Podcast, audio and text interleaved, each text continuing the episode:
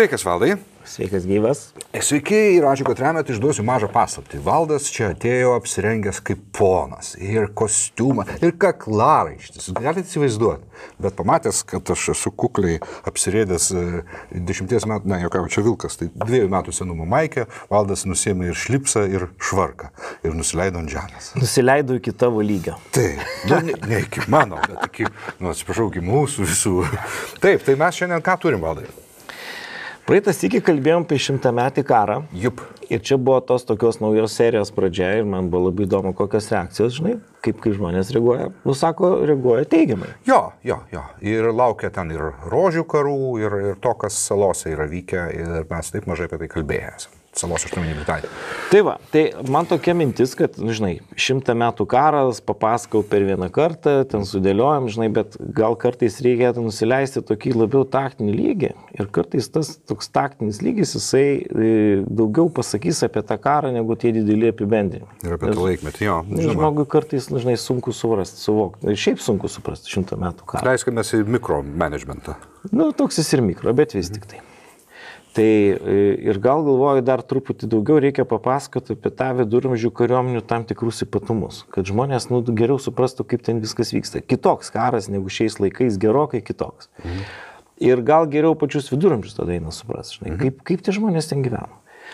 Tai reikia suprasti, kad viduramžiai yra, e, nu, taip galima sakyti, iki kapitalistinis pasaulis kada žmonių santykiai yra pagrysti ne algom, ne kažkokiais panašiais dalykais, bet e, tam tikrais pavaldumo ryšiais, titulatūra, statusais ir kitais dalykais. Iškia visai kitaip padaryta visuomenė. Ir ta visuomenė jinai yra ir savaip žavi, ir savaip labai ribota. Mhm. Tai va čia labai tas skirtumas toks esminis dalykas. Ir tai be jokios abejonės karas yra privilegijuoto arba ryterių luomo užsiemimas. Ir taip atrodo visur taip yra ir, ir Lietuvoje, ir visur kitur.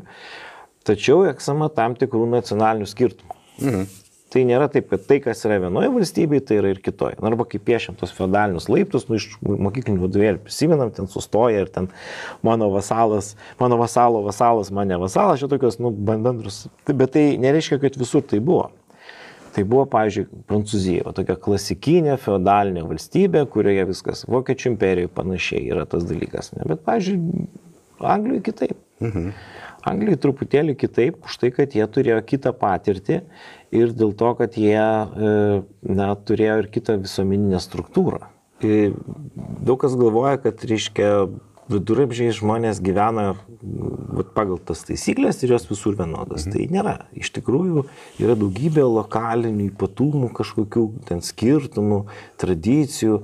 Ir tas pasaulis, jisai yra sudalintas tokiais mažais lapinėliais. Iškai, nesvarbu, ten kažkoks didelis karalius gal viršų yra, bet jisai niekada ne, nėra visą valdantis. Iškai.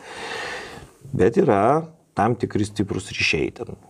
Gali būti asmeniai ryšiai, kad ten tėvas sunus, kartais broliai vieningą politiką laiko.